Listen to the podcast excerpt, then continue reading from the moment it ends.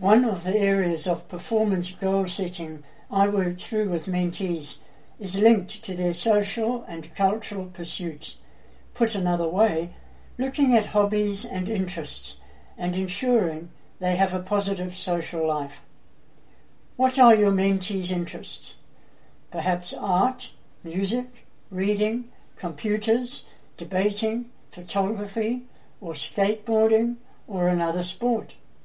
Obtaining a driver license, participating in a school drama, dance, debating, robotics, or music group, or another cultural activity. What opportunities to explore these interests are open to your mentee? For example, could your mentee join a local club or youth group, or visit museums, art galleries, or cultural venues? As with exercise goals, your mentee can find out more about role models in their area or areas of interest. Is it possible to meet one of them or watch a YouTube clip together? Focus on one or two of these areas of interest every three to six months and see what can be achieved. On occasion, after exploring an area, your mentee may discover that he or she is not really interested. That is fine. Validate your mentee for exploring these new fields and move on.